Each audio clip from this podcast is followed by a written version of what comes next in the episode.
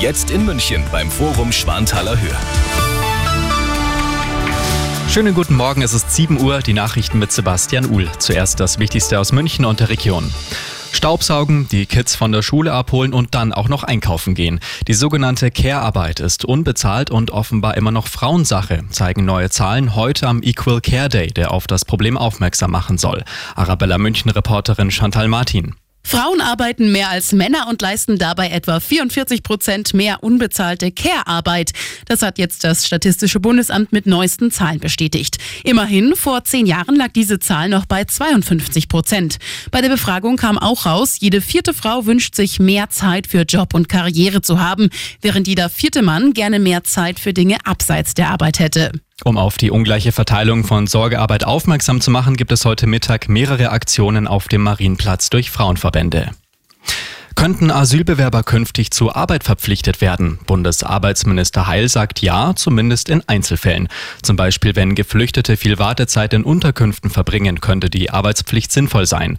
Ein Landkreis in Thüringen hat als erster in Deutschland beschlossen, dass Asylbewerber pro Tag vier Stunden arbeiten sollen.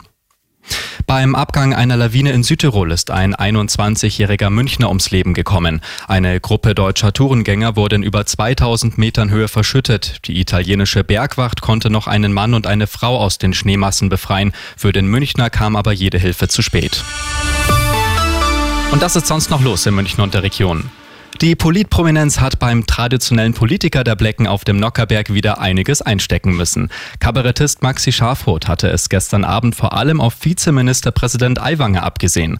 Zum letzten Mal überhaupt war heuer Andreas Steinfahrt der Gastgeber am Nockerberg. Er verlässt nach 18 Jahren als Chef die Paulaner Brauerei.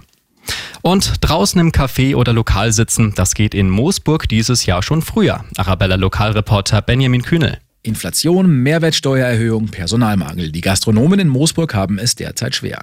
Jetzt reagiert das Rathaus und erlaubt, dass sie ihre Stühle und Tische schon vorab rausstellen dürfen. Bisher war das nur von April bis Oktober möglich. Und der Beschluss geht sogar so weit, dass in Zukunft immer draußen bedient werden darf, also auch im Winter.